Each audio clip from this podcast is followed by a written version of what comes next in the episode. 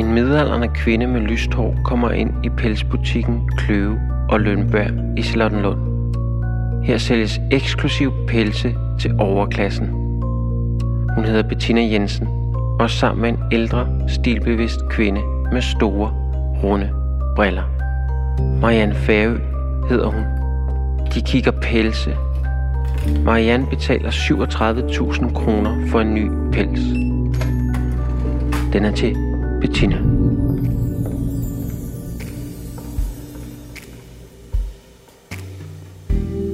Danmark bryster sig af at være et af verdens mindst korrupte lande.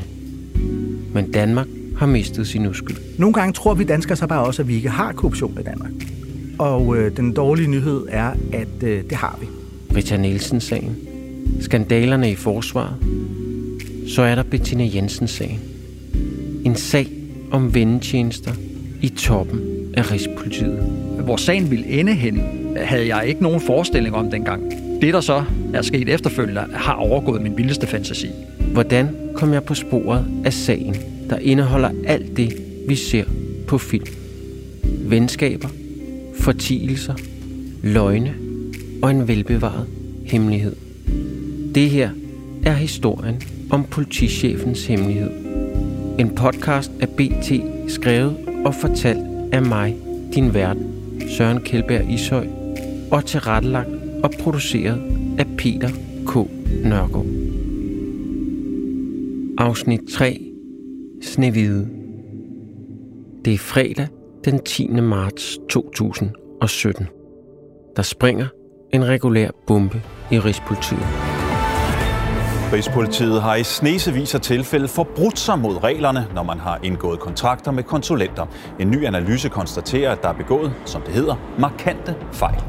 Indkøb for 273 millioner kroner har været undersøgt i en intern stikprøve i Rigspolitiet, og den viser, at kun halvdelen af opgaverne har været i de lovpligtige udbud. Sagen om afdelingschef Bettina Jensen, der hyrede to konsulenter for 20 millioner kroner i strid med udbudsreglerne, viser sig at være langt større. Problemet kan ikke isoleres til de to konsulenter. Problemet gennemsyrer hele Rigspolitiet. God aften. Det er Rigspolitiet selv, som i en undersøgelse af 240 kontrakter slår fast, at reglerne i masser af tilfælde slet ikke er blevet fuldt. Faktisk så er det kun lige over en tredjedel, helt præcist 38 procent, som er forløbet helt efter bogen. Resten de har enten været direkte i strid med reglerne for udbud, eller er på nuværende tidspunkt umulige at vurdere. Bettina Jensen, der har det formelle ansvar for misæren, udråbes til skurk. Da hun allerede er fyret, kan Rigspolitichef Jens Henrik Højbjerg redde sit eget skin ved at lave bod og bedring. Det er først og sidst mit ansvar, når tingene ikke går, som de skal. Og det er først og sidst mit ansvar at sørge for, at der bliver ryddet op, og at der kommer helt andre boller på suppen. Han fortæller også, at alt i sagen skal endevendes. Min artikel får et citat fra Jens Henrik Højbjerg i overskriften. Det er en sort dag for Rigspolitiet og en sort dag for mig. Anders Fransen, tidligere kommunikationsdirektør i Rigspolitiet, fortæller. Ja, når der kommer en, en redegørelse, det kan være den her, men det kan egentlig også være alle mulige andre, så overvejer man selvfølgelig, hvordan kommunikerer vi det her til, øh, til offentligheden i forhold til, og der er selvfølgelig et element af, først at få et overblik over, hvad er substansen i det, øh, hvad er der af kritikpunkter, og så er der selvfølgelig også at få det kommunikeret tydeligt ud, og der kan jeg i hvert fald huske med de her sager, havde vi selvfølgelig et, et ønske om at få sagt meget klart, hvor der var ting, vi ikke havde gjort tilstrækkeligt øh, godt. Så det var egentlig at, at have en klar og, og tydelig kommunikation omkring det, fordi det var den måde, vi også oplevede, at vi i forhold til de fejl, der havde været i, i vores udbudsprocedurer øh, og, og lignende, kunne, øh, kunne genvinde og genskabe noget af den tillid, som vi jo mister, når vi ikke gør tingene korrekt. Der sættes gang i endnu en kuglegravning af både udbud og mulige vendetjenester, som skal være færdig et år senere. Den skal det velrenommerede revisionsfirma PVC stå for. Et står dog klart. Internt er der blevet advaret om problemet, men advarslerne er blevet faret til side af Bettina Jensen. Kilder i Rigspolitiet fortæller mig, at der er blevet gjort krumspring for at slippe uden om de besværlige udbud, så Bettina Jensen kan hyre sine foretrukne konsulenter. I 2011 forsøger Bettina Jensen for eksempel at snige en aftale med konsulent Christine Thorsen igennem med en fast pris på 142.000 kroner om måneden. En medarbejder under hende skal vurdere aftalen og få en mail fra Bettina Jensen. I mailen står der, kan vi stadigvæk sige ja til denne her aftale og stadigvæk være lidt hvide. Smiley. En medarbejder i Rigspolitiet fortæller mig også, at Bettina Jensen kalder sig selv for Snevide, når hun har kørt en kontrakt igennem uden om udbudsloven. Psykiater Henrik Dag Poulsen fortæller. Altså det psykologiske i at sende sådan en øh, mail med en smiley og være lidt hvide, det er jo øh, dels, at man forventer, at der bliver taget action på det, altså det her det bliver ekspederet, øh, og måske også uden alt for mange spørgsmål. Øh, men samtidig har man jo pakket det ind i sådan lidt falsk venlighed, altså med den her smiley, øh, og der ved øh, medarbejderne og modtagerne, at der er sådan en mail måske godt, hvad det egentlig betyder. Øh, det betyder faktisk, at nu skal du gøre, sådan der bliver sagt, og du skal lade være med at stille flere frække spørgsmål. Det er meget urimeligt over for en medarbejder at stille medarbejderen i en sådan situation, hvor medarbejderen øh, indirekte føler sig presset til at ekspedere noget, der er måske ulovligt. Men det siger noget om en, en øh, ledelseskultur øh, i en organisation, øh, hvis det er sådan, at man bruger øh, det her, øh, som jeg har kaldt management by fear, altså den her ledelsesstil, hvor man faktisk indirekte truer medarbejderne. Hvis man modtager sådan en mail med, at vi skal være lidt videre, en smiley som medarbejder, så afhænger ens reaktion jo er, hvilken kultur øh, arbejdsstedet har. Og er der en meget lukket kultur, en meget diktatorisk kultur, jamen så tør man måske ikke at sige, eller bare ringe til Bettina og spørge, hvad mener du egentlig med det? Det vil jeg nok selv gøre, mm. øh, i stedet for at begynde at skrive nogle ting ned. Men er kulturen meget stram og meget diktatorisk, så tør man ikke det. Og det kan altså være en meget øh, farlig kultur, fordi Bettina får jo ikke at vide det, hun burde få at vide. Ved du hvad, Bettina, det her det er der noget mærkeligt noget. Det kunne måske have fået hende til at stoppe. Nej, hun får tavshed og får en øh, medarbejder, der makker ret. Nye detaljer i sagen begynder også at give mening. Da kilden Troels i sin tid tippede mig, nævnte han også noget om nogle seminarer, som Marian Færø arrangerede. Jeg kan min mange papirer se, at det er rigtigt. Hun arrangerer fire seminarer for ledelse og medarbejdere. Et af dem holdes på Rungsted i juni 2012. Der er oplæg, som skal motivere medarbejderne der er lækker morgenbuffet, og medarbejderne får også gaver. Til sidst er der middag, og så køres medarbejderne tilbage til København. Kilden Troels fortæller. Seminaret på Rungsødgård var, øh, jeg vil sige, atypisk ekstravagant for øh, et seminar. Jeg har været på et offentligt i hvert fald. Det var, øh, man kørte op til Rungstedgård om morgenen, og så var der morgenmad, og så var der en masse aktivitet. Der var en masse øh, altså building aktiviteter, hvor øh, jeg synes, jeg kan huske, der var en, en eller anden form for, for skattejagt, skråstrøg orienteringsløb. Så var der noget, noget mere teambuilding-arbejde, som jeg ærligt talt ikke kan huske. Og, og til sidst så var der, øh, var der også en ekstern speaker på, og, øh, og det var også noget, jeg ikke lige havde oplevet før i politiet. Jeg går ud fra, at han kostede mere end, end en lille smule. Marianne Færø står for arrangementer. 499.000 kroner koster det. Det er ikke tilfældigt. 499.000 mm. er et på ingen måde tilfældigt beløb. Det er et beløb, øh, som ligger præcis 1000 kroner under udbudsgrænsen. Og, øh, og derfor har man øh, sandsynligvis lavet en aftale om at, øh, at købe et seminar hos Marianne Færø til 499.000. Er der en anden fidus ved at lade en konsulent som Marian Færø arrangerer de her relativt dyre seminarer? Der er helt klart en anden, øh, en, øh, en anden årsag til, at man gør det.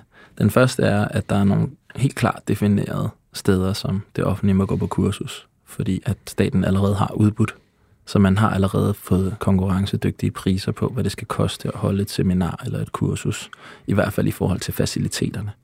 Og hvis der man godt kunne tænke sig at holde seminar ikke er på listen, så er det jo en, en nem metode at få en konsulent til at fakturere det, øh, så man ligesom får skjult, at, at, man egentlig, øh, at man egentlig omgår nogle regler. Og jo. samtidig får man jo også lagt nogle flere penge over til konsulenten for at, at gøre et stykke arbejde, som, som man måske egentlig selv kunne have klaret internt i Rigspolitiet. Trods udsigten til en uvildig rapport fra PVC, researcher jeg videre. Jeg er stadig mere og mere overbevist om, at konsulenterne er blevet overbetalt. Udover Marianne Færø har konsulent Christine Thorsen også fået store millionhonorarer i Rigspolitiet. I alt 9,6 millioner kroner på tre år. Christine Thorsen er 8 år ældre end Bettina Jensen og bor i Holte nord for København, lige ud til Furesø. Hun er ledelseskonsulent og ejer enmandsfirmaet Dynamic Approach. En kvinde med stor erfaring fra det private erhvervsliv, hvor hun ud over en chefkarriere i DR, blandt andet også har været udviklingschef i MT Højgaard og IT-chef hos Monberg og Thorsen. Det er ikke tilfældige arbejdspladser. Som barnebarn af Ejner Thorsen, hvis livsværk var entreprenørfirmaet Monberg og Thorsen, er hun født ind i rigdom. Monberg og Thorsen lever i dag som en del af MT Højgaard, hvor Christine Thorsen sidder i bestyrelsen. Hun har som sidegeschæft også solgt cowboybukser med broderier på nettet. Min viden om Bettina Jensens fortid i DR skærper mistanken mod Christine Thorsen. Vi skruer tiden tilbage til 2007. Bettina Jensen er indkøbschef i DR. I chefgruppen er også Christine Thorsen, der er kunde- og udviklingschef. I september 2007 siger Christine Thorsen sit job op for at starte som selvstændig konsulent. I det øjeblik, hun siger sit job op, hyrer Bettina Jensen hende som konsulent. Der bliver ikke skrevet kontrakt. De næste tre måneder får Christine Thorsen udbetalt 360.000 kroner af Bettina Jensen, og det er. Ingen ud over de to aner, hvad hun har lavet. På regningerne står der blot konsulenttimer jævnfør aftale. Først efter tre måneder laves der en kontrakt, som Bettina Jensen skriver under på på vegne af en anden. Den anden er Peter Andersen, teknologidirektør i DR. Hans navn skal senere vise sig at blive relevant i sagen. Psykiater Henrik Dag Poulsen fortæller. Jamen det er Bettina også i, øh, DR øh, lavet ting, der ikke var efter bogen. Det vidner jo om, at hun slet ikke har øh, sans for, hvad man kan og hvad man ikke kan. Og det, der for mig er interessant, det er, at selvom DR og Rigspolitiet jo øh, laver nogle vidt forskellige ting, så er det jo store offentlige organisationer, som vi alle sammen har meget tillid til. Altså jeg tror også på, øh, hvad de siger i TV-avisen. Øh, for jeg er opdraget med DR, og jeg tror så sandelig på, hvad Rigspolitiet siger. Så Bettina agerer jo også inden for nogle rammer i nogle organisationer, som har en enorm høj øh, tillid i befolkningen, øh, og dermed også øh, et sted, hvor man tror, jamen der sker der ikke noget. Alt går efter bogen. Og det giver jo et spillerum til netop at lave de her fikumdik, særligt hvis kulturen er sådan, at der er ikke nogen, der tjekker Bettina. Pengestrømmen til Christine Thorsen fortsætter i DR. Stadig uden at det specificeres, hvad det er for for pengene. Typisk med regninger på 160.000 kroner, hvor der blot står konsulentassistance. Den 19. september 2008 sender Christine Thorsen endda en regning på 300.000 kroner, hvor der slet ikke står, hvad hun har lavet. Feltet på fakturaen er simpelthen tomt. Ingen undrer sig til synlædende i DR. Formand for antikorruptionsorganisationen Transparency International, Jesper Olsen, fortæller. Regnskabsregler er sådan, at revisionen bagefter skal kunne se, øh, hvad er det, vi har købt, og hvad er det, vi har fået. Og når der ikke står noget, og det bare bliver sådan noget på, på, på meget øh, generel beskrivelse, så er det jo i virkeligheden, at der i økonomikontrollen og i økonomiopfølgning og i revisionen bør være nogle advarselslamper, der, der, der blinker. Hvad siger du til, at DR kan betale en regning på 300.000, hvor der ikke engang står, hvad det er for noget arbejde, der er udført, og den bare kører igennem? Jamen, der, der siger jeg, at så er der jo i hvert fald noget i økonomikontrollen, der er svigtet, hvis ikke man kan se det. Og specielt også regninger på, på, en, på en vis størrelse. Jo større regningen er, bør du i virkeligheden være endnu mere tydelig og endnu mere præcis på, hvad er det i virkeligheden, du har, har fået. Da Bettina Jensen begynder i Rigspolitiet i 2011, henter hun Christine Thorsen direkte med over. Thorsen får sit eget kontor hos Rigspolitiet og er der fuld tid. Mønstret er det samme i Rigspolitiet som i DR. Christine Thorsen hyres uden kontrakter, og fakturaerne er lige så luftige som i DR. Mere end 20 fakturaer for adskillige millioner kroner hedder blot konsulentassistance. Hun får udbetalt i alt 4 millioner kroner alene på baggrund af mundtlige aftaler med Bettina Jensen. Altså uden at der blev skrevet en eneste kontrakt. Og så sender Christine Thorsen også regninger til Rigspolitiet og Bettina Jensen, selvom hun er på ferie i Sri Lanka. Kilden Troels fortæller. I forhold til, at der er også en anden konsulent, som, som vi har kredset lidt omkring, øh, Christine Thorsen. Har du mødt hende? Ja, mange gange. Ja. Hvordan var hun? Hun var øh, dygtig, og hun var hårdt arbejdende, og hun, ja, hun havde styr på sine ting. Altså hun, det var min opfattelse, at hun havde en reel opgave. Og hvordan var relationen mellem hende og øh, Bettina Jensen? Det var ikke mit indtryk, den var lige så venskabelig. Men jeg ved, at de kendte hinanden, fordi at, øh, at de også arbejdede sammen tidligere, da Bettina Jensen var i DR. Jeg vil sige, at Christine Thorsen var der rigtig ofte. Hun sad i en anden bygning, end jeg gjorde. Hun sad over på den anden side af gaden, i, over i garagen, tror jeg, vi kaldte det. Øh, I flåde- og materieltjenesten. Eller sådan. Så hun arbejdede meget med udstyr til, til politiarbejde. Så alt fra biler til... Ja. Jeg tror, til at starte med, troede jeg faktisk, hun var ansat i Rigspolitiet. øhm, på en almindelig aftale. Hun fungerede som en form for projektleder så hun, hun, var, hun virkede som om, hun var ansat altså som på en eller anden mellemlederstilling i, øhm, i Rigspolitiet. Men det hun så gjorde, det var, at hun var ansat som, eller hyret som ekstern konsulent. Og det har jo betydning for den løn, hun får. Helt sikkert. Hvad betyder det? Jamen det betyder, at hun bliver, øh, at som du selv siger, hun får 1400 kroner i timen. Og det er vel en 6-7 gange mere, end hvad hun havde fået, hvis hun havde været ansat almindelig. I DR og Rigspolitiet får Christine Thorsen honorar for 20 millioner kroner på 9 år. Det bedste år indbringer hende 4,4 millioner kroner. Det er i 2012 i Rigspolitiet. Men mistanken om overbetaling bliver ved indicierne. Jeg kan simpelthen ikke finde et endegyldigt bevis.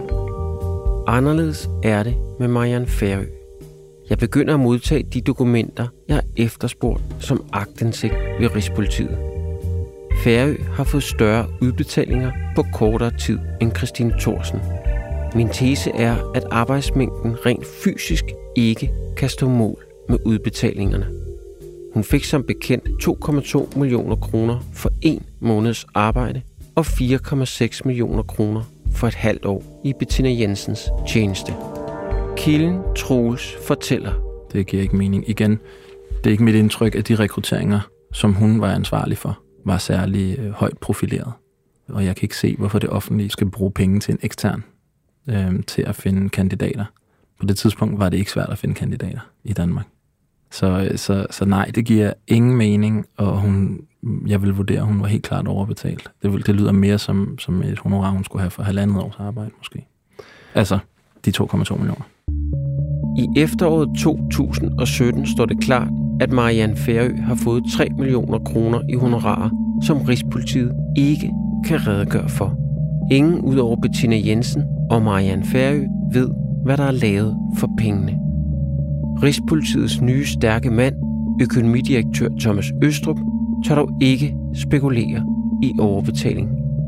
Han henviser til, at det er noget, revisorerne fra PVC er i gang med at undersøge. Da historien lander i november 2017, lyder overskriften Rigspolitiet aner ikke, hvad konsulent lavede for 3 millioner kroner. Revisorerne fra PVC er på det tidspunkt halvvejs med at grænske dokumenter og mails i sagen. De støder på mailkorrespondence med et helt nyt navn, de ikke ledte efter. Navnet er Peter Andersen, teknologidirektøren, som var Bettina Jensens chef i DR. I mailen står der, Kære Peter, hvad med den 12. marts hjemme hos mig? Kærlig hilsen, Bettina. Revisorerne fra PVC er så småt ved at danne sig et overblik over Bettina Jensens gøren og laden i Rigspolitiet. Men selv revisorerne opdager ikke politichefens hemmelighed. Du har lyttet til en BT-podcast. Vi har bedt Bettina Jensen, Marianne Færø og Christine Thorsen om at kommentere sagen. Det har de ikke ønsket. Bettina Jensen oplyser dog gennem sin advokat, at hun nægter sig skyldig. Vi har også forsøgt at få fat i Peter Andersen for en kommentar, men det er ikke lykkedes. Lyt med i afsnit 4, hvor Bettina Jensen får hjælp fra uventet kant